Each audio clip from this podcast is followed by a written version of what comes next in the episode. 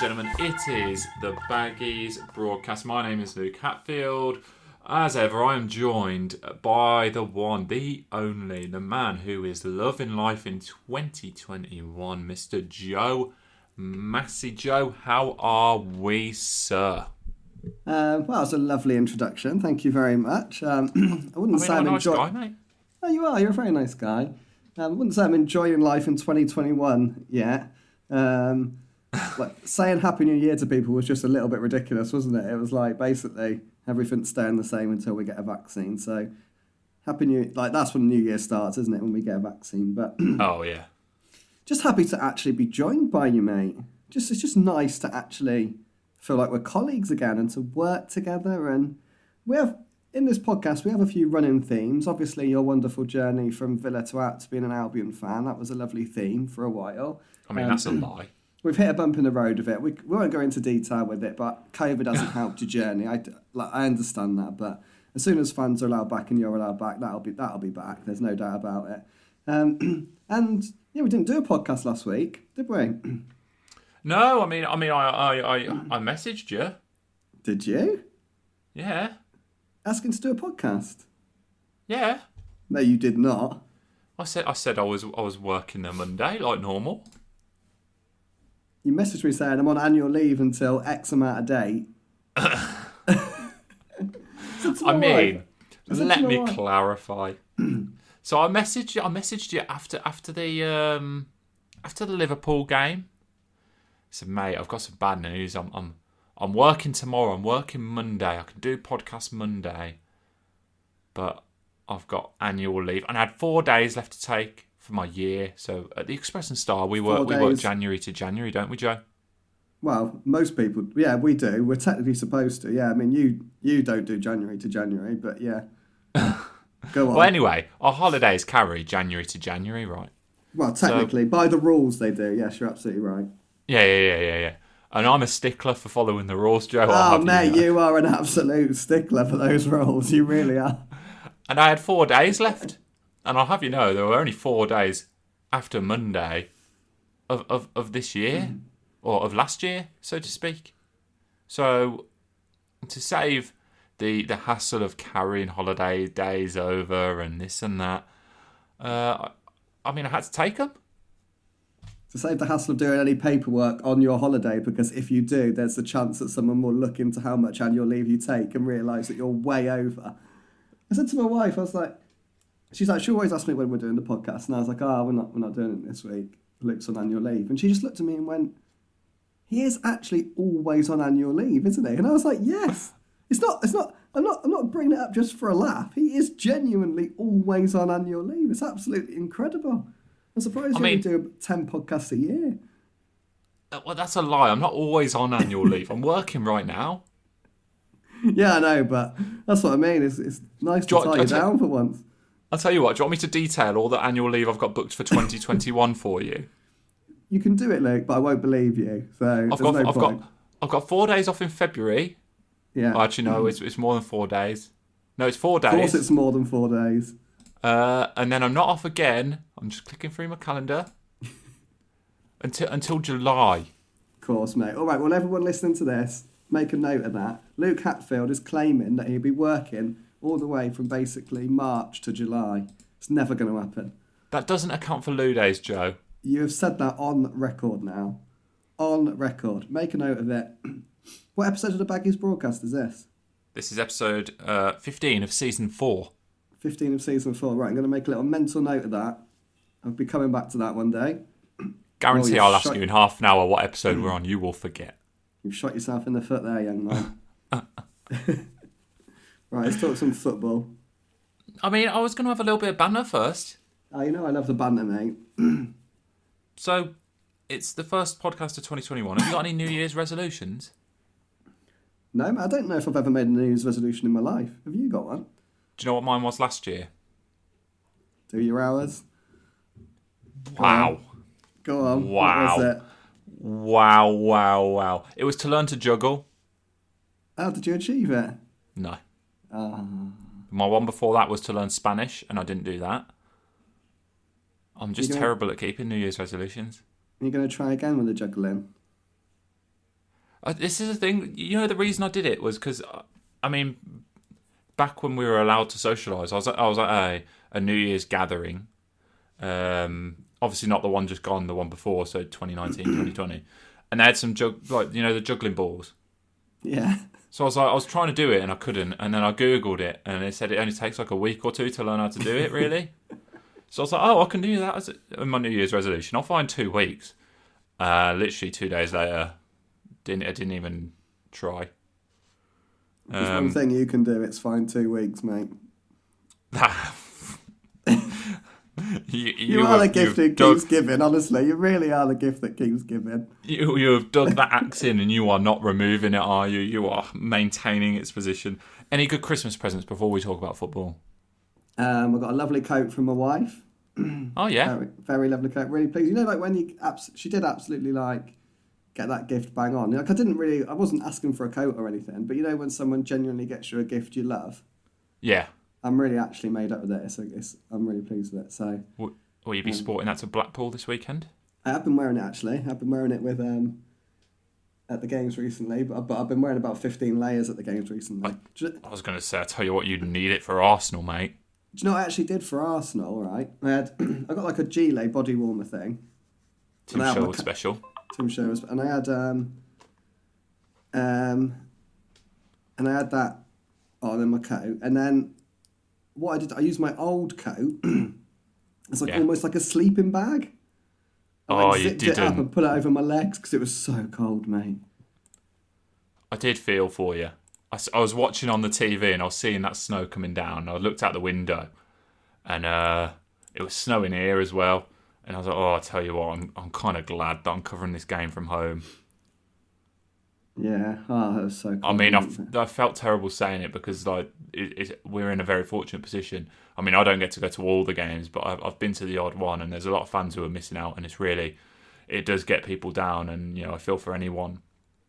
Obviously, in that situation, we're very lucky, but oh, it I was still would rather be there though. Like I still feel genuinely lucky to go. And weirdly, like I was talking about this with Joe Chapman from the Birmingham Mail, it's still warmer in the ground. yeah, I mean, that's that probably isn't weird, and that's probably like there's obviously like scientific reasons for that. Um, but sat in the pre- it's a lot colder walking into the Hawthorns than it is in your seat. yeah. Um, I don't know why that is, but I'm sure someone clever can tell me. But I mean, you do have a roof over your head. yeah, and you're like surrounded by stuff. It's not as windy, is it? But it is warmer. But yeah, I'd rather be there. But it was cold. It was 100 percent. If I was offered a chance to get credited for that game, I'd have taken it, regardless. I've got to point out I've got a cough, um, which is Oh. obviously not, not the look you want in these times. Um, but It's the worst thing, isn't it? Back back back before like all this lockdown and stuff, you'd you'd you'd hop on the bus, and if you had like a, I mean, hay fever was a killer for me. You'd have like a scratchy a scratchy throat, and you'd you'd be looking around, and everyone would think you've got it, but I don't. It's just hay fever. Um, but I have I, all it is is my little boy's got a you know, he's only one, and they, they get every little cold going, and I've got his cold. But I've been tested. I've been tested, so I'm safe. I'm safe. I, I've not got COVID nineteen. That's good. Thankfully, That's good, mate. thankfully. But I will probably Uh, cough a bit in this podcast because I've got a lot to say, and I've got a cough. You do have a lot to say. Um, let's just get into it then, uh, Joe. I mean, the last two games, Albion nil Leeds five, West Brom nil, Arsenal four. As festive periods go, mate, that was bloody dreadful. Um, it was awful. Wasn't it? it was absolutely awful. Um, Grim with a capital G. grim with a capital G. Two, um, yeah, shocking performances. Um, and look, I said this in a tweet um, at full time after the Arsenal game, and I absolutely stand by it. Um, I don't think there's any massive point in, in judging Sam Allardyce as we sit here today. Um, it's the January transfer window. He's going to sign probably four or five players this month. Um, They will make a very big difference to his style of play and how he wants to play. Um, they'll probably um, provide sort of the experience and the leadership um, this team has been lacking um, all season. But as it stands, um, Albion have got worse under Big Sam rather than better. Um, Yeah. I, I think that's a, I think I think that's perfectly fair comment. Um, they have not. They've. I mean, they've shipped thirteen goals in the four games. Twelve of those goals have come at home, um, and there's there's an awful lot I want to say about it. Really, so I could probably talk for the next twenty minutes on it. So feel free to interrupt me. Um, um, if I, No, if mate, I'm you dive in. You dive in, mate. Well, I think like the starting point for me was Liverpool was Liverpool away. See the Villa game. If we look, if we talk about the Villa game, look, Jake Livermore's been sent off after half an hour. Um, the truth is, Albion aren't good enough to play in the Premier League with ten men. Um, so I, I kind of let that one go really. Um, Liverpool was, and and I don't. Everything I say about in the next half hour, I don't want. I know I always say this, but I don't want it on any of those websites. I don't want to be quoted on it. I just want it for this podcast. Um, Yeah. Just in this, in our little chatty way of talking about things.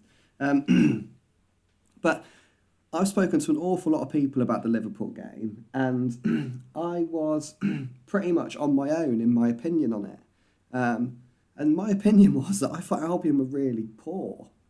Um, and I, I spoke to loads of people about it since. I've spoken to people in the game. I've spoken to fans. I've spoken to people like at the Express and Star who've covered football for for, for years, really. And they were so impressed with Albion's second half. um, and they did put in a much improved display second half. And I came, uh, but I was so sort of. I was I wasn't impressed by the first half performance. It was obviously sort of like they were playing this sort of 6-4-0 formation. And I came away. They got they got the point, and I came away in two minds because my first mindset was, if they play that first half again, they won't go in at the break one 0 down. They will That's what I 2 said to you after the game, wasn't it? yeah, they'll be 2 0 down or 3 0 down. And as great as their performance was in the second half, it wouldn't have been possible. Um, because they, on another day, they would have been 2 or 3 0 down. Um, and but, but they did get a result. They did get a result. And I came away thinking, just as me being completely honest, and I came away thinking, basically talking to myself, I was like, Joe Massey, that is a footballing lesson for you. Like, because I've never really watched a team or covered a team that's played with what they call now a low block. That where, where you put a lot of men behind the ball. Look, Jose Mourinho does it at Tottenham, does it very well. Diego Simeone does it at Atletico Madrid, does it very well. Sam Allardyce has done it very well in his career. And I thought, you know what, you've actually learned something there because the game plan worked a treat, really. That Liverpool are, the, in my opinion, the, the best team in the world. Um, they, they've won every game at Anfield this season. I mean, it was like April 2017, wasn't it? They last lost there um, in the league. Sam Allardyce, of course, getting that win with Crystal Palace. and I generally came away when we were doing our post-match review going, you're going to learn about a different style of football here.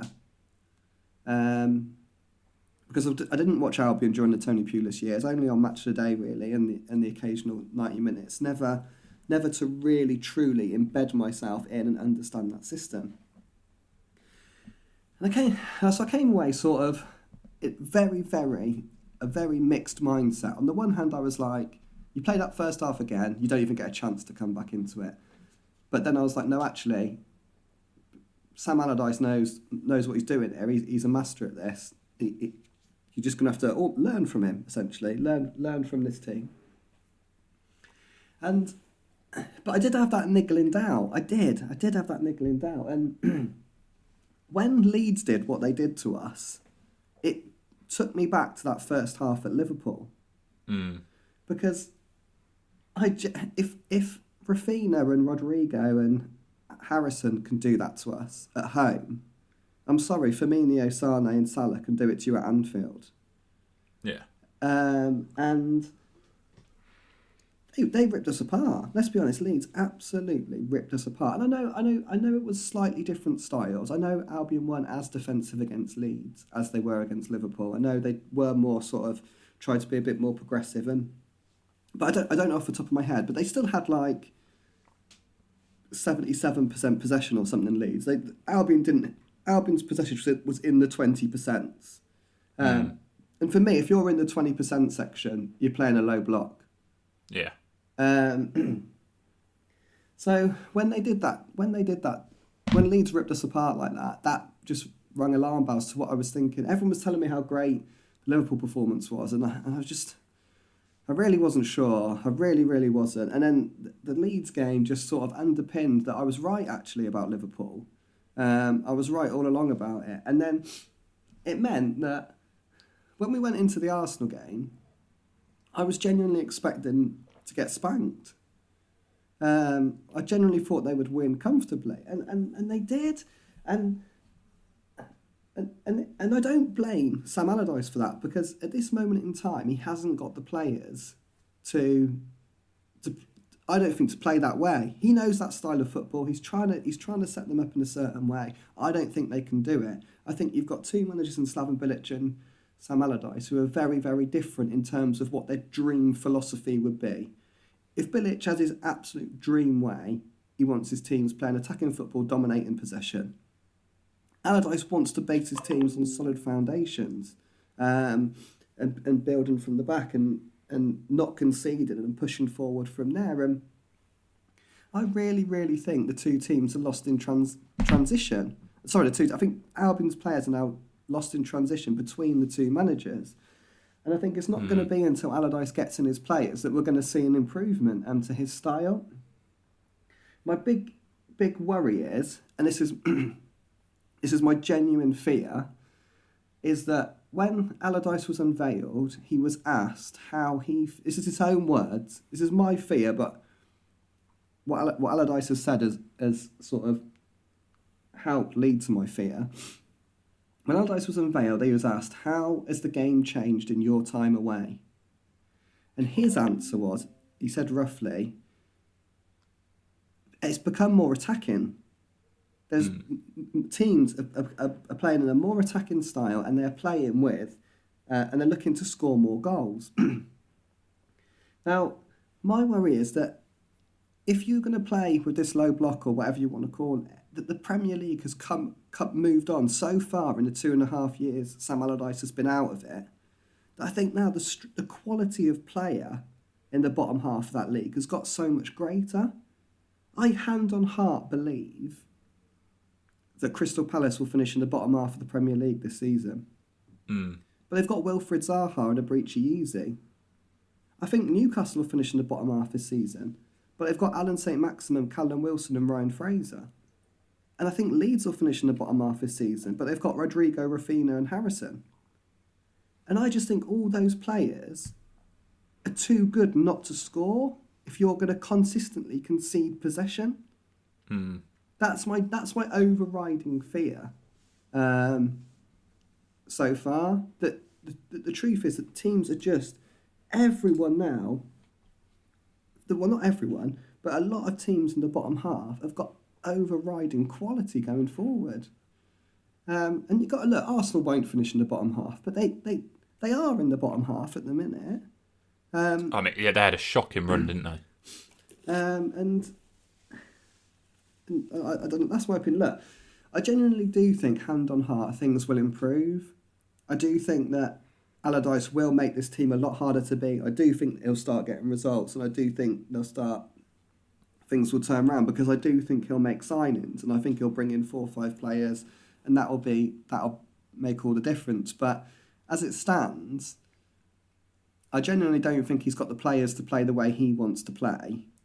And I'm slightly concerned that even if he does, even once he brings players in, has the game evolved to an extent where teams are still going to, sc- even when we're harder to beat, a team's still going to score against us. Mm. Um, and I think I think that's a possibility. I, I, I, should say I really really hate sweeping statements. Like I think it's quite easy to to say a manager's the game's moved him on, moved moved past him and stuff after he's been out the game for a little bit. I think that is a bit.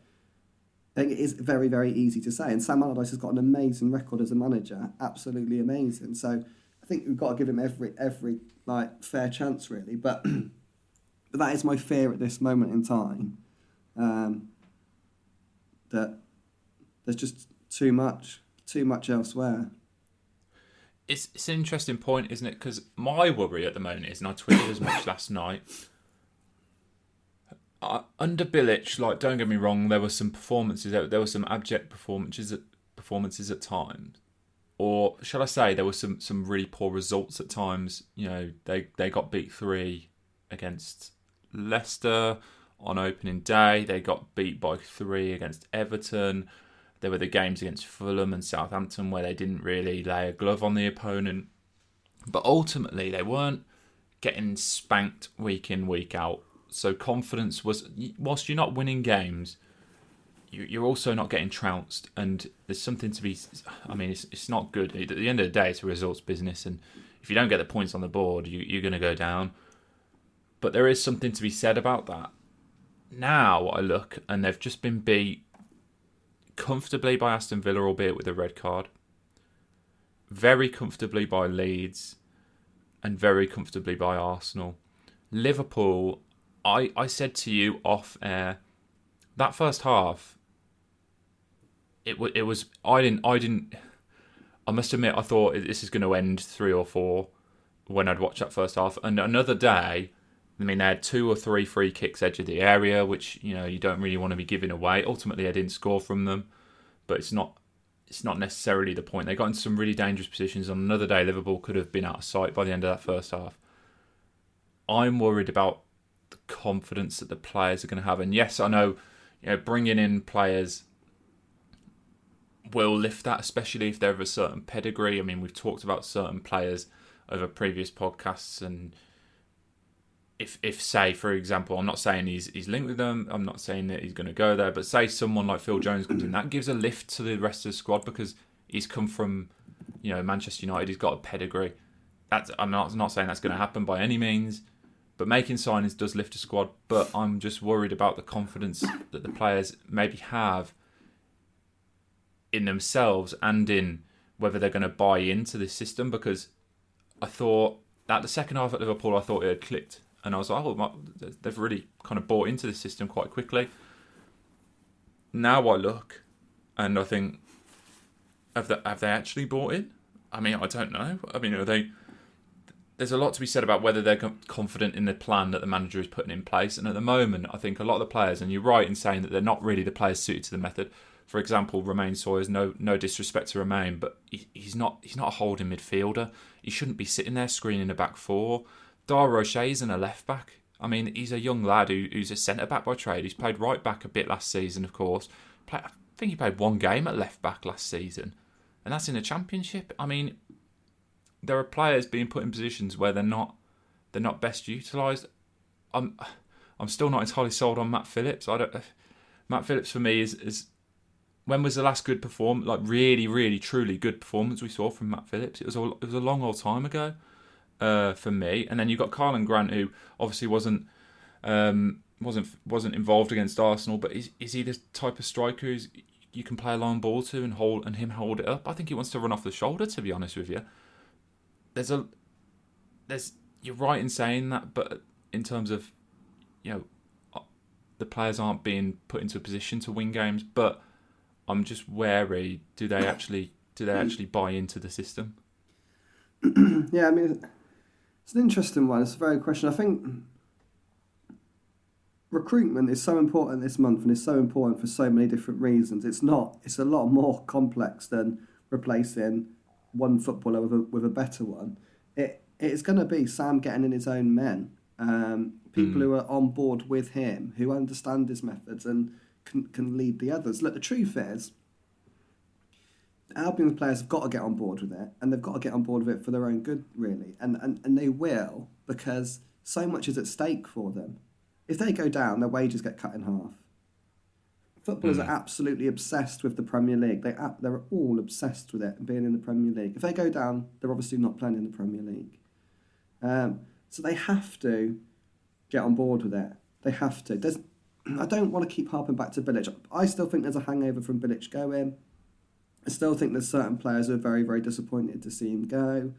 Um, and that's understandable, but they will have to get on board with it because they want to be in the Premier League and they don't want to lose half their salary. Um, but there's no doubt they're stuck in transition. And the big thing is, and, and Allardyce does constantly talk about, he does keep bringing it. It always feels like every question you ask him, he, he brings back to this at some stage. But he, they are getting absolutely no time on the training ground. Mm That's a have a- fair point.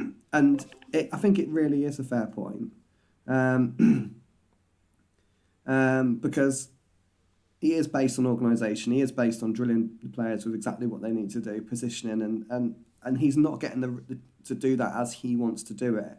Um, so that it is a fair point, but um, yeah, I don't know. I think they are in transition. Um, they will get on board, but God, there's an awful long way to go, isn't there? Yeah, and by no means am I saying the players aren't don't want to buy in. It's it's a matter of have they bought in just yet? Have they had the opportunity to, to buy into it? Because like you said, and like Sam Allardyce has said, and he's right in saying it, he hasn't had time on the training ground with them. And you know, three games in what was it, a week? I mean, you've got no time to really truly prepare, have you? Especially, I mean, as a manager who's coming back into the game after however many years out out out out, out of it, it's just it, it's a tough one. But like you said, it's a vitally important transfer window now.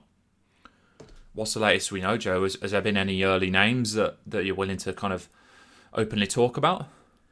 Uh, oh, you put me on the spot there. So there's one or two names, but there'll be stories over the next couple of days. Unfortunately, I'm not even going to say. I'm not even going to say if they are. But there's what we know for a fact is is that Allardyce wants a new spine, basically. Mm.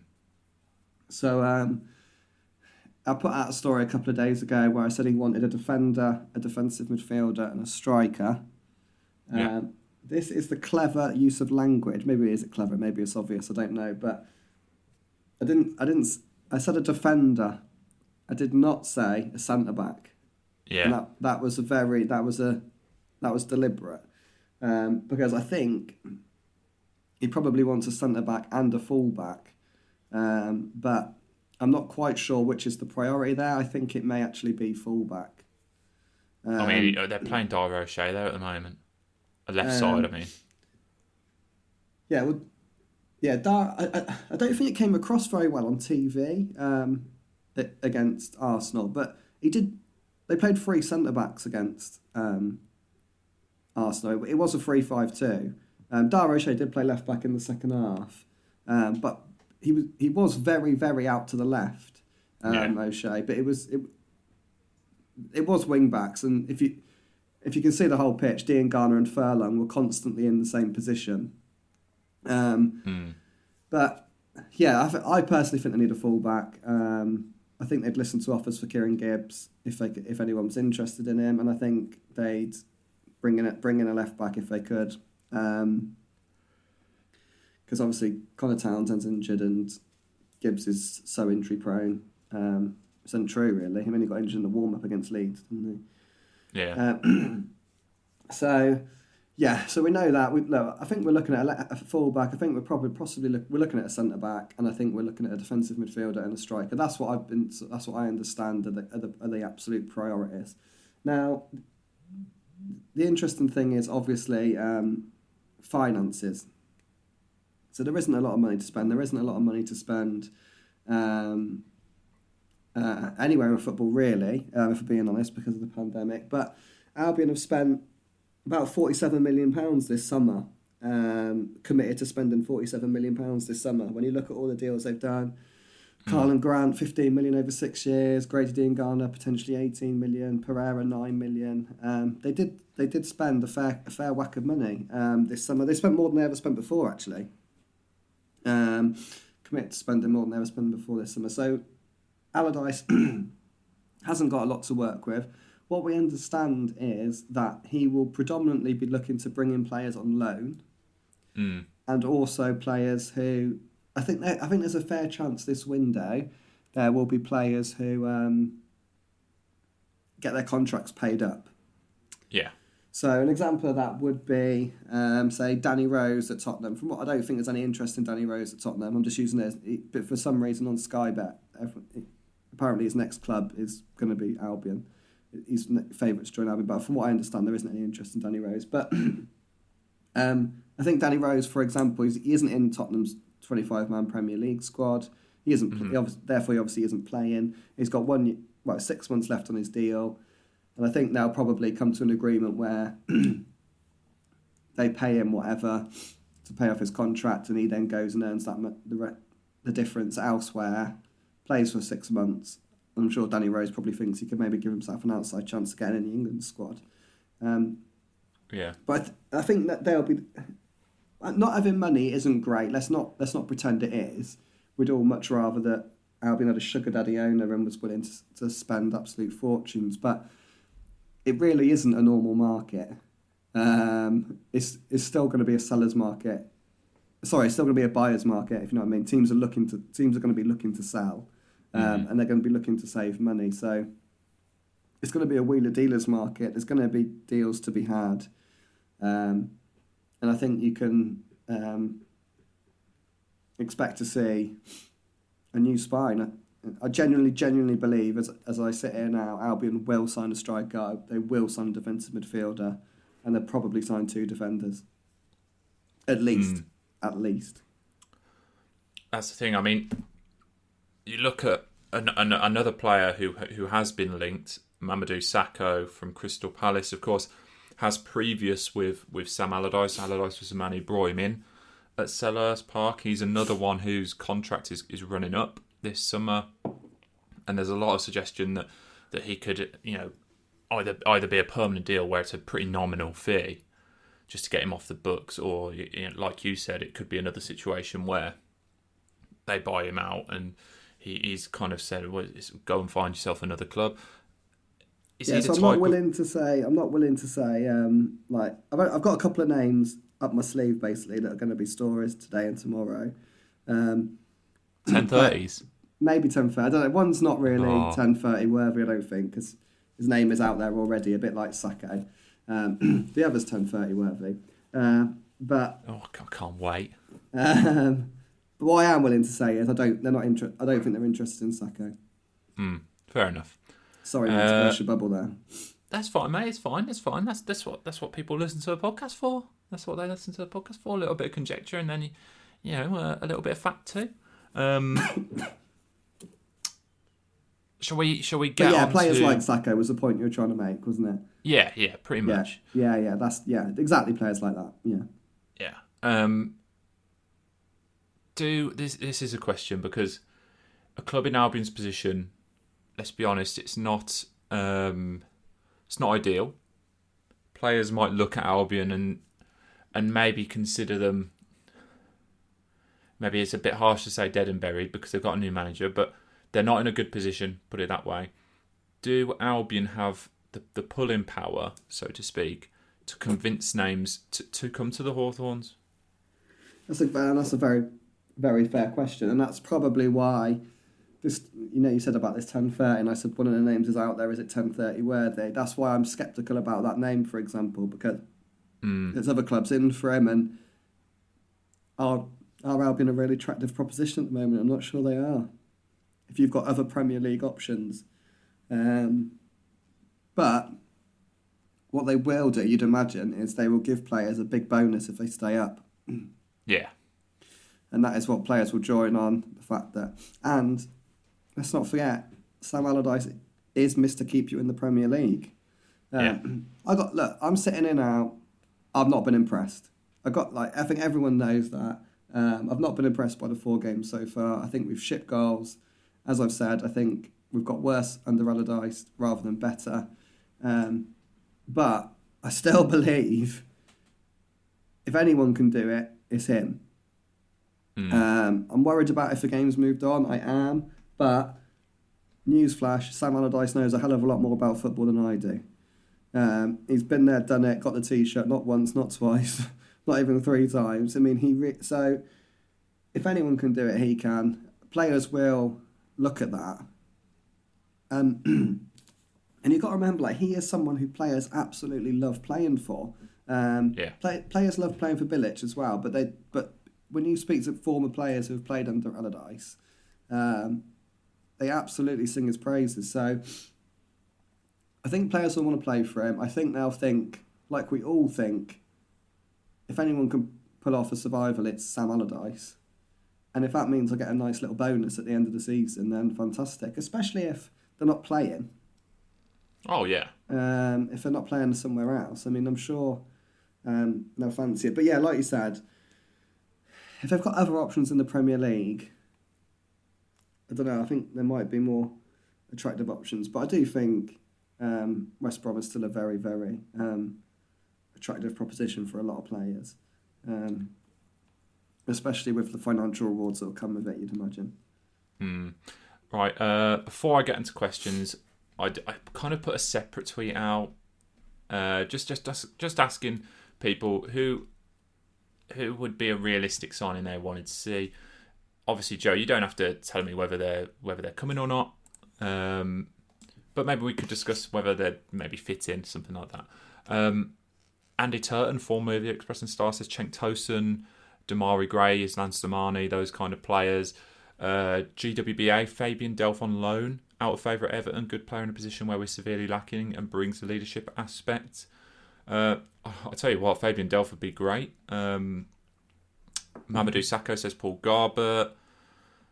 Choudhury on loan from Leicester, says Chris Caddick. Uh, someone mentions Yannick Bolasie, Mike Griffiths says that. Um, mm. And Demarai Gray um, from Pat Frost. And then a load from the last Blairite, Cauley Woodrow, Ben Pearson, uh, Aden Flint, Adam Reach, Maxime Colin, Daniel Johnson, Adam Armstrong. I mean, all those names just getting thrown in. It's, it's so hard to kind of pick pick players out, especially when it gets to a bit silly season, doesn't it? With with the transfer window opening up and you see names linked left, right, and centre, don't you? Yeah, yeah. So one of them is one of those names is the ten thirty tonight, and it's already been out there, so everyone will probably know what it is already. But just leave it at that for now. Um, a lot of them, I think, um, a lot of them, I think, are a bit uh, potentially a bit lazy. So, for example, Cenk Tosun. Now, yeah. I don't know if there's any interest in Albion and Cenk Tosun or not. I don't. Um, I've heard one or two names of strikers that um, they are in. I've heard they are interested. I need to firm up more before I'd be willing to write stories on them. Um, he hasn't he hasn't come up in those conversations. I, I, don't, but I'm not saying they're not interested in him. I'm not. Um, mm. I, don't know for sure. Um, but I'm not I'm not getting a, an impression at this stage on the fourth of January. Let's remember it's still the fourth of January. Um, that they want Cenk Tosun. But the truth is, when Sam Allardyce signed Cenk Tosun for Everton, he turned around and it was for £27 million, and he said for £27 million you couldn't buy a better striker in the world. Um, so I think when you say a comment like that, yeah, it inevitably leads to stories like this um, by not what what I wouldn't call a news outlet. I would not an actual proper news outlet, um, like fan driven clickbait, whatever sites that right to get clicks basically. Like I, I haven't seen Cenk Tosun mentioned in anywhere legitimate, um, and I think it's because I genuinely think it's because of that quote he said. Yeah. All those years ago, um, some of the other names on the list. Uh, uh, like Fabian Fabian Delph would be the one I would that I don't I don't know anything about Fabian Delph either. Um, I mean, they, he'd be fun uh, in terms of what he brings in terms of leadership, very vocal in the changing room. I think that's exactly what Albion need. Versatile, can play at left back. I think his best football's played as as a central midfielder, potentially screening that that back four.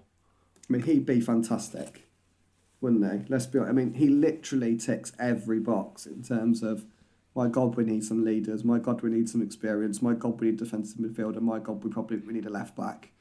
I mean, he it couldn't be a better fit, really. Um, so, I mean, I'd love it to see him sign, but again, he's going to be on a lot of money. Uh, I don't know what his contract status is actually. I don't know when he's out of contract, whether Everton would be willing to pay that off. But Albion have got one domestic loan left, and this is the issue. Um, mm. And this is what I'm going to be writing later. Really, it's it's they're going to have to be so careful with that loan, um, because he's got another year on his contract according to Transfermarkt. So it is it expires at 2022. Yeah, summer 2022. Yeah, so you'd imagine Fabian. So Fabian Delph is going to be a loanee. If we're going to sign Fabian Delph, it's going to be on loan. Uh, I mean, as we sit here now, to be honest, I think he'd be worth the loan. Um, if he can stay fit, that's the issue. If he can stay fit, yeah. But which is always a gamble. but this one domestic loan is so crucial um, because Albion will sign one domestic loanee this month. They, they, they have to make use of that market. Um, and it's they just have to get that one right. Hmm. Um, Here, here's one for you, and I'm not saying that either of them are linked and either of them are going to come. You had the choice: Fabian Delph or Phil Jones on loan. oh, I take Delph all day. This might sound. This might. I, I'm not. I don't know if we desperately need a centre back. Don't get me wrong. I would like to see a centre back signed, um, but I do have an awful lot of faith in Semi Ajayi and Dara O'Shea, and I, I Mm. think and on his day, Kyle Bartley is is decent. So look, Ivanovic has been real struggles with. There's no doubt about it. Um, he looks massively off the pace. It's I, I mean I've got to be honest. I I find it a bit sad. Um, a player that was like has won so much in his career. It's not nice watching him struggle. Um, The way he's struggling. Um, so a centre back is important, but um, if I if I was making my list of uh, uh, and look, this is the way football works. You have to work your way through lists. You can't just have everything you want. My number one position to sign would be a defensive midfielder. Yeah. Number one, I really like Sam Field, and I really hope he signs a contract at the end of the season, and that he gets the opportunity to go on and have a really like long career at Albion. Um, but at this moment in time, we need a proper, def- not proper because obviously he is proper, but we need an, ex- we need an experienced defensive midfielder. Mm. So my number one is a defensive midfielder. My number two is a fullback. Yeah. And, the, and the only reason why number two is fullback ahead of number three, which is striker, is because Hal Robson Kanu can hold the ball up. Yeah. When he's fit, he will he will hold the ball up and link play. He's not really an Allardyce target man, but I'm just talking about as needs of absolute necessity. So one defensive midfielder, two a fullback for me, three a striker, four centre back, and all those players need to be signed for me to have any chance Mm. of survival. All of them do, um, but that's my order of preference, if you like. Um, one, two, three, four, and Delph would be. I mean, Delph covers Ta- two of them. Delph potentially covers two of them because Conor Townsend has been fantastic. So get him fit, get him in the team, get Delph screening the midfield. Jobs are good in really. Um, but yeah, they're my they're my four and in that order. Yeah, that's fair. That's fair. I'd agree with you there as well. Uh, right, on to questions. John Hughes asked the first one. Under Dan Ashworth, we had an identity in terms of how we played and the type of manager required. Under Dowling, it seems we have gone backwards in terms of the academy, recruitment, and managers of completely different styles. Does the club have a long term plan? See, now that's that's a very fair question. Um, very, very fair question. Um, I'm obviously, I'm in, I'm in. Look, wh- when when t- things are going well, everyone at the club's great, aren't they? When when things Yeah. are going badly, everyone at the club is rubbish. So that's why now we're getting sacked the board and Luke Dowling's rubbish and all this that, and the other and it's just the way it goes. It just swings and roundabouts. When when Dowling was signing Furlong and Sawyers and doing the deals in the championship, he was a genius, and now now um, he's not. So I got to admit, I don't I don't think anyone else would have got the deals, some of the deals done that Dowling got in the summer. Karlan Grant, for exa- ex- example, on hire purchase, um, was was a, was a great deal, um, and Filip Krovinović. Like if you look at it for Filip Krovinović, Bilic was pushing and pushing and pushing for Krovinović to sign permanently. Um, and Dowling wouldn't basically wouldn't allow that to happen because he wasn't sure if long term, if Bilic moved on, whether Krovinović would be part of the plan. So I think like signing Krovinović on loan was very very sensible. Um, so I think Dowling does do, has done a lot of good things. Um, what I would say is there isn't there can be no long term plan when Sam Allardyce is your manager. Mm. I, I struggled.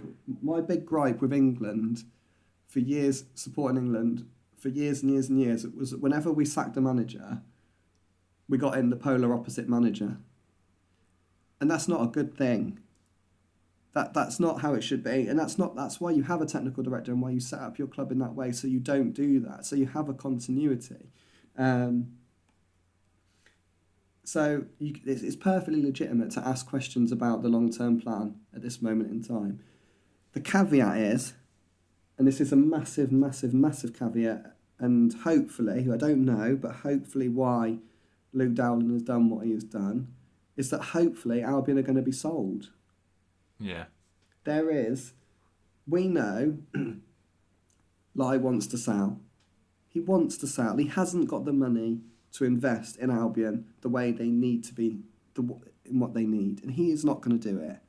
Um, he wants to sell. He wants to get somewhere near what he paid. That is obviously going to be very, very difficult. It is going to be next to impossible in the championship. Next to impossible. I believe, and this is a, I've got to stress this, I don't want this quoted anywhere either, and this is a belief, it's based on absolutely no fact whatsoever. But I believe Dowling has appointed Sam Allardyce to give the club the best chance of being sold. Because they have got more chance of um, being sold in the Premier League than they have in the Championship. And I know figures like Dowling, technical directors, managers, people, they do get ridiculed. They do get people do get angry towards them. People do question them, but they're not. Believe it or not, they're not idiots. Like mm. it, he's a very switched on bloke, Luke Dowling. you know what? He's going to get some things wrong. He's going to get some signings wrong. Personally, I think he was wrong to sack Bilic. These decisions are. You, these things are fair to question. You can question these things, but Albion works for a very long term strategy normally. Um, and I can't believe he wouldn't have done that. I'm not saying Albion will get bought because they might not, but I just think they think with Allardyce at the helm, they've got a better chance of being sold in the Premier League than the Championship, and that's that's the I would say that's the logic to it. um, but but but you certainly, in my opinion, you cannot make a case that there is now a long term plan at the Hawthorns. Yeah. You can't. Yeah. GWBA, uh, this is an interesting question. With recent reports regarding interest in Sam Johnstone and not long left on his contract, should we consider selling now while his stock is high? I know he's been brilliant, but he's not enough. He's not still not being enough, and using the money to strengthen elsewhere may be more useful. I think you'd be mad to sell Sam Johnstone. So I think you, I think you'd be mad to sell Sam Johnstone. I, I, I can understand there is again there is a logic to it, um, but the re- but there's two reasons why I think, well, three reasons why I think you'd be absolutely mad to sell him. The first thing is you don't appoint Sam Allardyce as manager if you're not doing everything you can to stay in the Premier League. Like we've just said, there is no long term plan with him. Effectively, um, yeah. we Allardyce has come in to keep the club up. If we sell Sam Johnstone, we might as well give up.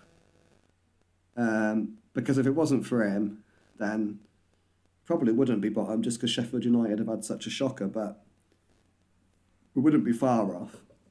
Um, mm. Absolutely got to keep him um, at all costs. Um, second reason why I wouldn't sell him is because he he will only have a year left on his deal in the summer. That is true. If he doesn't sign one between now and the summer, he will only have a year left. But that only becomes a, a real strong negotiation tool if you're the only club in for someone. Yeah. Um, if there's no bidding war, basically. And I've got to be honest, the way he's playing, um, I think he'll have more than one suitor. Oh, yeah.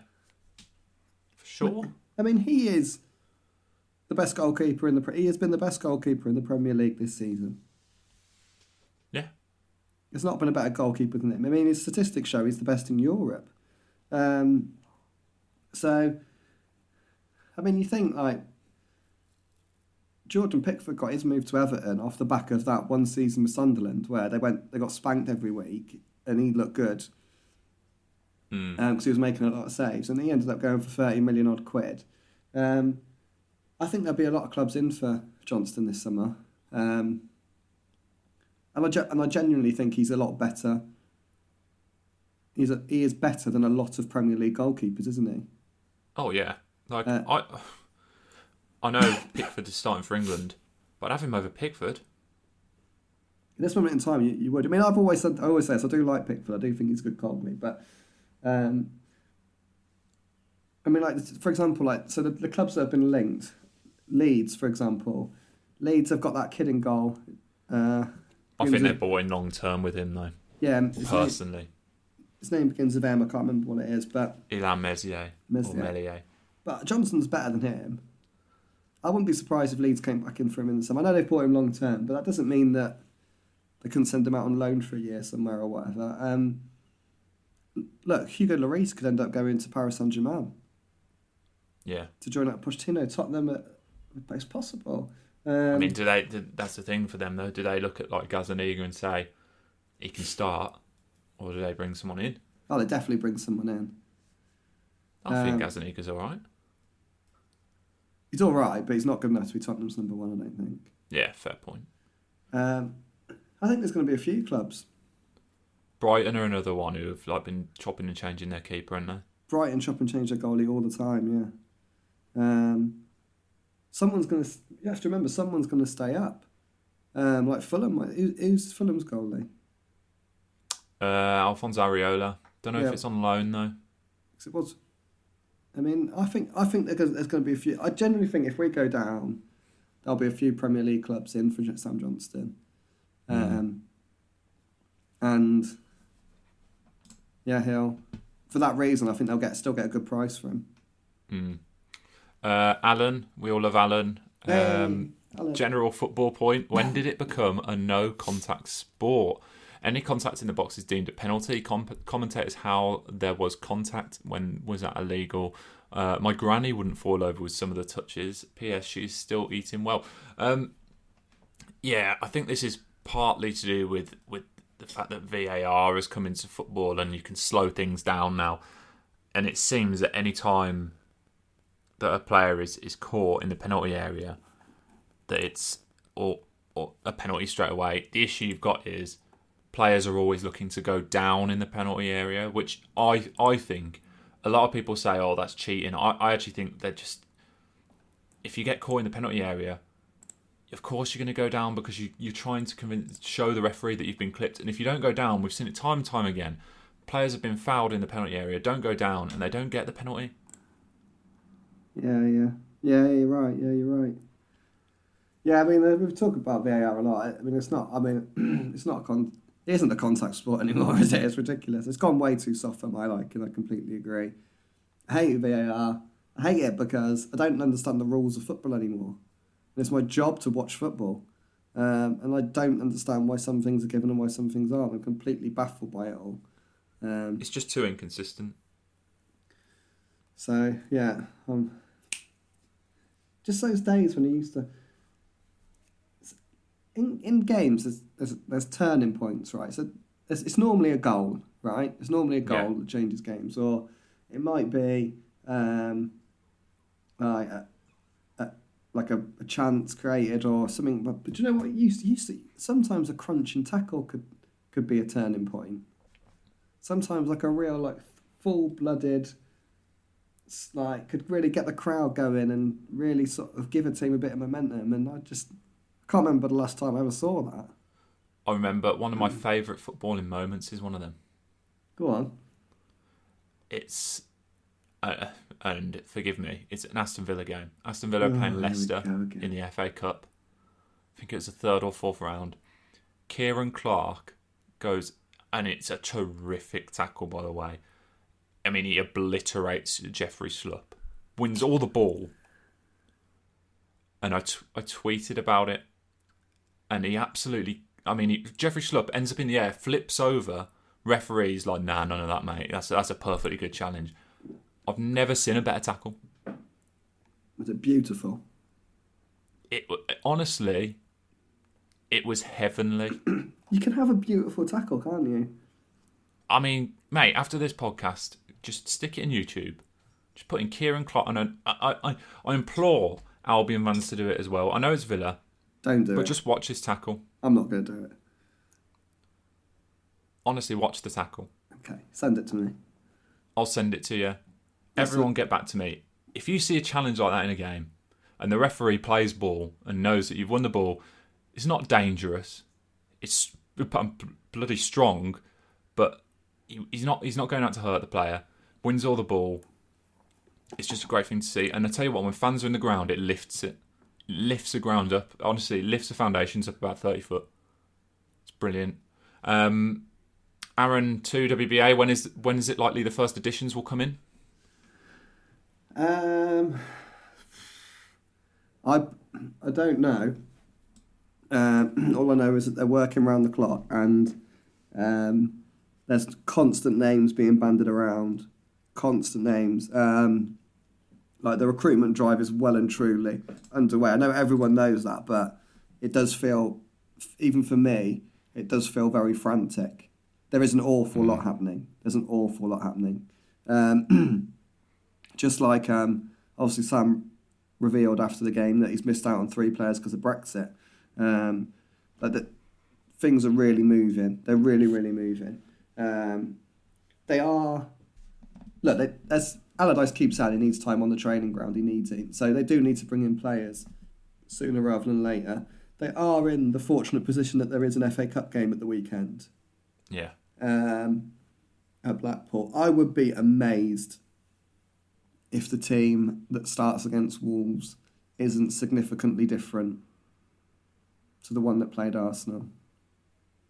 Yeah. I'd be amazed. I think there'll definitely be two or three in for them. That's a massive game, that is, by the way, Wolves. I mean, I don't know if you uh, just on that game. It's it is it is the most perfect opportunity. Um, I'm gonna cough. Hang on. Sorry. Um, but look, look. I I know there's a big debate with Albion fans. Who is who is your rivals? Is it Villa? Is it Wolves? Um, anyone who feels Villa are perfectly entitled to feel Villa. If if it's Villa that gets your goat up, that's absolutely fine. I know for a lot of fans it's Wolves. For me, it's Wolves. That has nothing to do with Albion. I just hate Wolves, as everybody knows. Um, but like this is just like wonderful. Like if any game could turn it round, um, like because look, I don't think people really care that Sam Allardyce has grew up a Wolves fan. I don't think people are, are really bothered about that. It does perhaps niggle somewhere down the line, but the bottom line is, is West Brom is West Bromwich Albion's manager. He's gonna he's being paid a lot of money to keep them in the Premier League. I think everyone knows he's going to give it his absolute all. So don't think it really matters. But the fact that it's Wolves, the fact that Allardyce supported them growing up, the fact that it could be almost the first game of the Allardyce era, really. Like it could be the first time where he's got three odd players in his team that he believes can make the difference, his own hmm. men. I just think it's a fantastic opportunity to turn things around. Could really lift the team before it as well, couldn't it? it would, it would, I mean, it would lift everyone to beat Wolves. To beat Wolves with a few new additions would completely change the mood. More so than if you beat beat Southampton or, do you know what I mean? It, it would just make a massive difference, and Mm. everyone would be on board. I think with a win at Wolves. Um, I'd lose my head. I'd, I'd be straight over to Nathan Judah and Tim Spiers giving it the big one. It would be fantastic. So it's a massive. I mean, there's a, there's a chance I might be there, mate. There's a chance you might be there. We'll be we'll be lording it over them, won't we? You'll be with me. Um, it'll be great. It's just a, it's just a real. I, honestly, I'm not just saying it. For any game, I could pick to be the next game. That is it.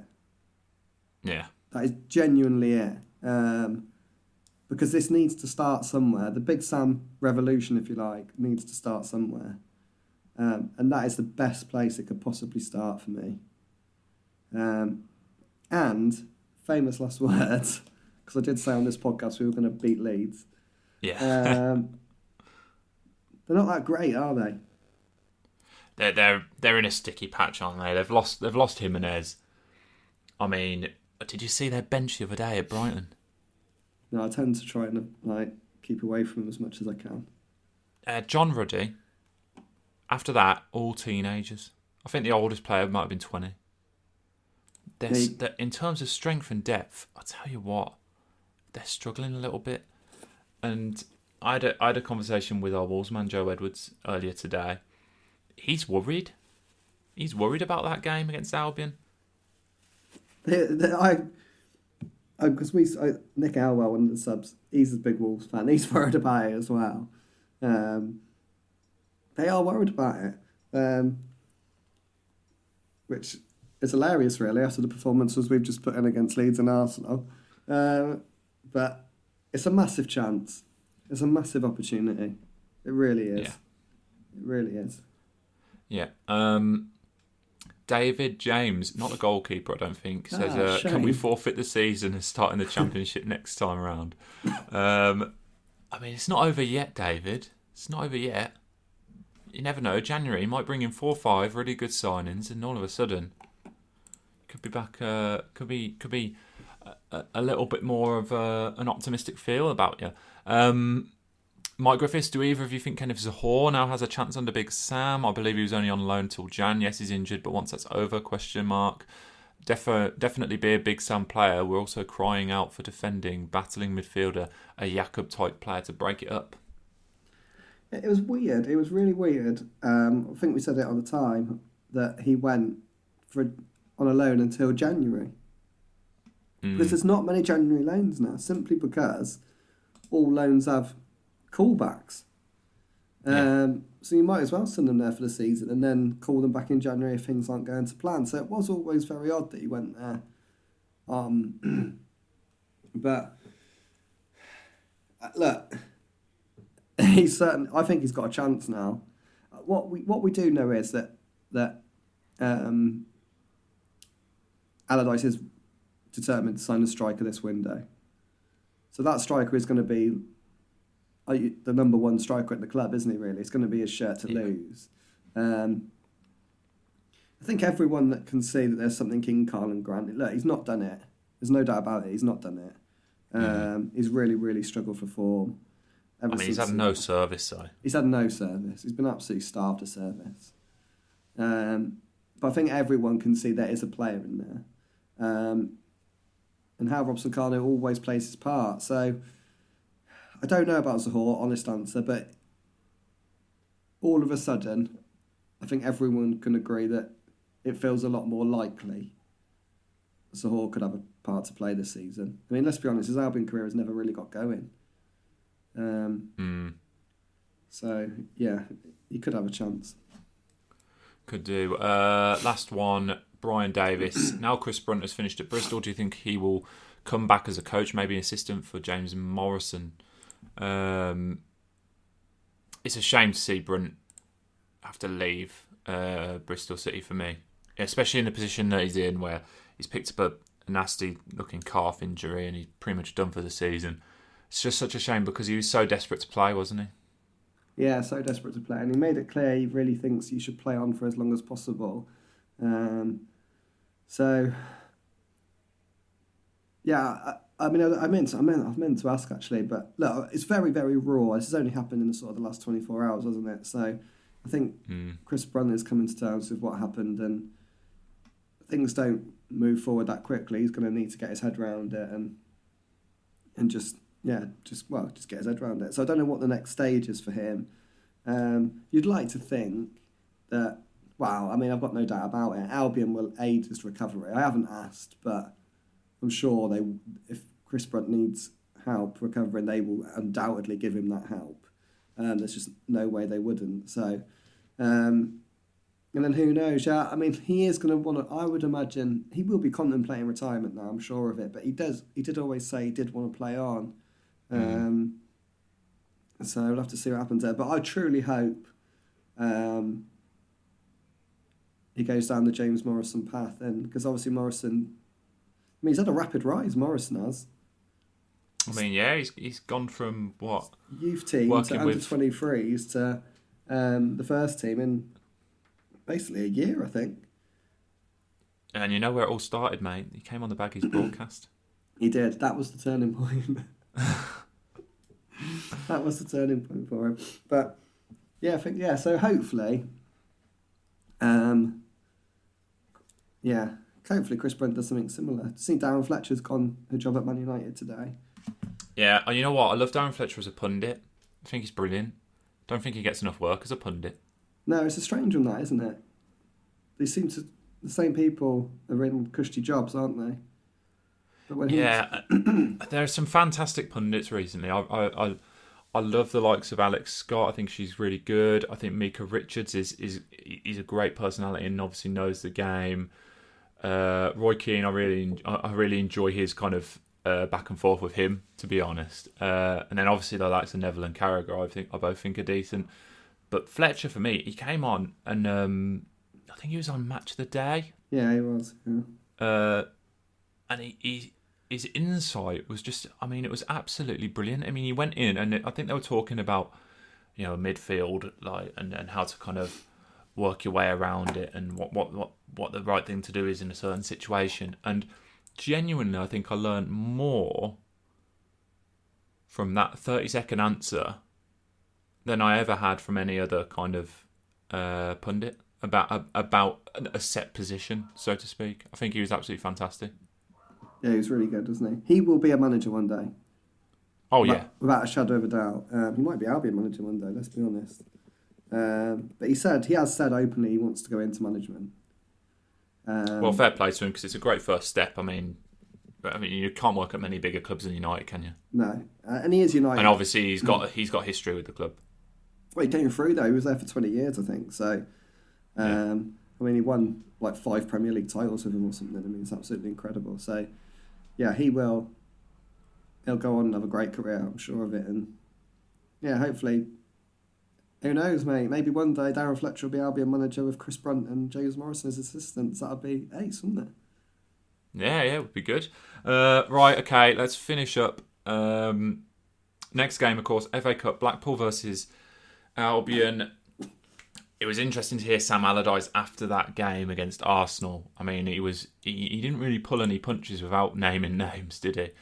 Um, saying that he'd learnt about this group of players. Uh, I'm fully expecting to see plenty of changes for this FA Cup game. I know you talk about you know you should embrace the FA Cup, but position Albion are in, I'm not too sure you can prioritise it, can you? Um, no, I mean it's a shame because um, I do have strong opinions on the FA Cup for basically whoever I cover. When when I covered Walsall, I thought they should get knocked out in the first round and not even try. And with Albion, I think they should go on and make sure they do everything they can to win it. I should say with Walsall, I used to think they should do absolutely everything they could to win the Checkatrade Trophy, Papa John's Trophy, whatever it is called now. Um, yeah. Because I just think there's so few opportunities to win silverware in football, and I think the best thing in football is seeing your your team on a podium, isn't it? And doing the old sort of shaking the hands and waiting to lift the trophy and stuff. That can't not make you smile. That is what it's all about for me. Um, Even just a trip to Wembley, and I know it's different this year because fans might not be there, but yeah, true, true. Yeah, I agree. But I just, I just, that's my always my dream. I just want to see a team on that podium. I do. I just. Um, so I think if you're one of the best 20 teams in the country, you should go all out to win the FA Cup. Um, but I don't see how they can really um, this year. Again, I mean, say for say for example they start Pereira, and I mean, I'm, you wouldn't wish it on anyone, but say say he does his hamstring. It's not ideal, is it? No, it's not. Um, and as we said earlier, they've brought Big Sam in to keep them in the Premier League, so that is the priority. It's got to be the priority. My only, the, what Sam is going to have to weigh up is if he's got time. He's had his time on the training ground with them. Obviously, that is absolutely crucial. But you then need to take that into matches and, and learn in matches. And I, I wonder whether he'd, he'd want a bit of game time for them still to help master his methods in game. Um, mm. But the the flip side to that is he's got a lot of players who he hasn't ever seen play before. Um, yeah. Kyle Edwards, Cedric Kipre, for example, um, the goalie Button. Um, there's loads, really, isn't there? Um, Rekeem Harper, he came off the bench the other day, but will probably want to play. Um, Sam yeah. Field, I think Sam Field could be fit for the weekend. So there's another one. Um, Krovinović has not had a lot of game time under Allardyce. Mm. Um, Grosicki, like another one. So Cheick Diaby maybe saw him on the bench. Yeah. Um, so I think, unfortunately, I think the Blackpool game is a bit of a write-off. Al, Yeah. I'm, su- I'm sure Albion will win. They'll get. They'll have too much for them.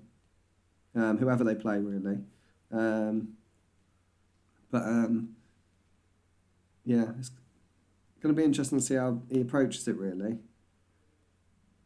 Because they could do with a win the- and some belief, couldn't they? And they need. That's some, what I was just thinking. I was going to say. I mean, they could do with the confidence.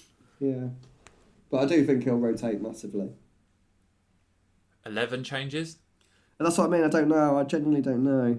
I mean, Bilic would make 11 changes. Um, But I'm not sure. I, I think there's a logic to maybe five or six.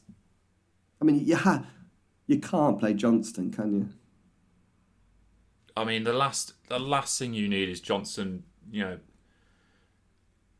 going out to clear a ball and like I say, like I said, like do do do your calf or do your hamstring. It's just, is there a point in risking these players in a competition where, yes, you can you can go to Wembley, but if there's a year to kind of bin off the FA Cup, when there's no fans, it does. It's looking increasingly less likely that we're going to be seeing fans in grounds for the rest of the season. Really, Yeah. if there's a year to bin it off, it might be this one. I mean, I wouldn't be happy selling Johnstone, like not having Johnstone and having 15 million in the bank. So, not having Johnstone because he's out for three months because he's pulled his calf muscle against Blackpool. That would be an absolute disaster. Yeah, Um, so he definitely can't play. like I mean, Conor Gallagher, give us that a break. I think he's I think he's banned, Oh, then yeah, great. um, so he can't play. I mean, it helps you because he'd probably be. He, he's, he seems like the type to want to play week in, week out. yeah, yeah, he'd want to play weekend. I need to double check that. I think it's five yellows goes into the FA Cup, doesn't it? Yeah, it does. Um, so yeah, he can't play. But yeah, yeah, yeah. Exactly. I wouldn't play him otherwise. Yeah, otherwise, definitely not. That deserves a break, doesn't he? Exactly. I mean, the way he plays as well. I mean, I know he hasn't maybe found the form that we've seen previously, but I mean, he's like a Duracell bunny, and uh, he's, if you can rest him for a game, then you take the chance. Uh, right, that just about does us, mate. Um, I'm I'm hoping I'm hoping I'll get accredited for that with you. For Blackpool, Yeah, that would be good. would be. Yeah, uh, might see an on-scene video. When was the last time we did one of them? Southampton. Southampton, yeah, Yeah. it was another good day. Oh, it might it might happen. Might you, love, happen. you love a you love an away trip, don't you? Hey, I the fact I just I just like being able to cover the games at grounds. Oh yeah, it's a million times better, isn't it? Yeah, like I mean, there's there's a comfort of being able to do it from home, but it's not the same. It's not the same at all. You Mm. miss things as well because when you sat at the ground, you get like a you've got your peripheral vision and you can see stuff going on. Whereas a cam like when you're watching from home on TV, you're given you're given that broadcast view and you can't see anything else, Yeah, I think like and you just miss little things. I think a, a lot. That's yeah, agreed. Yeah, like I, I I don't think any, not anyone, but people. Albion did play free at the back against Arsenal, but you, I don't think you could tell that on TV. I had loads of messages saying we're playing four four one one, and I wasn't going to turn around and say we're not. I'm here because it just sound you sound like an idiot. Um, but yeah, things like that. You do see so much more. Obviously, you do. You do. You do. That and I get to see you in person, mate, and it's exactly. always nice. Exactly. It's always nice. Uh, right, yeah, that just about does us. Uh, anything else to add, mate? Just one thing, actually. Go on. Um, we had a lovely, lovely email um, from a bloke called Tony Alcock. Um, Oh, top classist, by the way. uh, it was absolutely lovely. Um, a former journalist who listens every week to the podcast, and he sent us the most lovely email. Um, and it was really, really nice to get it. And I think I messaged you straight away, didn't I? Saying, "Have you seen this email? It's absolutely lovely." Um, Yeah, I said I actually sent him a reply myself. Well, that's why I'm bringing it up actually, because I haven't replied to him yet. He sent it on the 22nd of December. Um, and my excuse, Tony, is that I'm just busy with two kids at Christmas and this job is ridiculous at the moment. But I promise I will reply eventually. Um, but I just wanted to say thank you for the email because it was absolutely lovely. Um, but you have replied, have you? Yeah, well, I, I dropped a reply, You're a um, and we do we do massively appreciate that because you know we have it amazes me to this day that me and you sit either in the same room or in our in our different houses over the internet, uh, as in recent times, have a little bit of a natter. Uh, and let's be let's be honest, sometimes um, maybe go off the rails a little bit in terms of our conversation, and people actually enjoy it. It genuinely knocks me back how many people listen to it and respond to it. Uh, and I, I can't say there's anything that I enjoy more than hearing from people who enjoy listening and yeah, the odd person uh, back when we were out and about and when I was at games coming over and just saying hello just because they listen to the podcast is absolutely brilliant. Um, so I appreciate everyone who gets in touch and obviously everyone who submits a question, even if we don't get through to all of them. Um, genuinely one of the nicest things about doing the job. Um, and I'm humbled that people actually listen to us and enjoy us. I agree, mate. I agree. Thank you again, especially for email from Tony. It was it was ace. Thank you. It was really yeah. nice. Um, right then, that's it for another episode. I promise I'm I'm. Well, one minute. Let me double check. yeah, I promise I'm not off next week. Um, Check the rotor. so there will be The boss is in. That means you're in. hundred percent hundred percent. The rest of this month, there won't be any interruption to your regular Baggies broadcast scheduling. Um, It's sad that a month is an achievement for you. It really is. but we'll take it. honestly, you just picked the worst days to ask me to do it. The worst. Uh, right from me, from Joe. A fond farewell.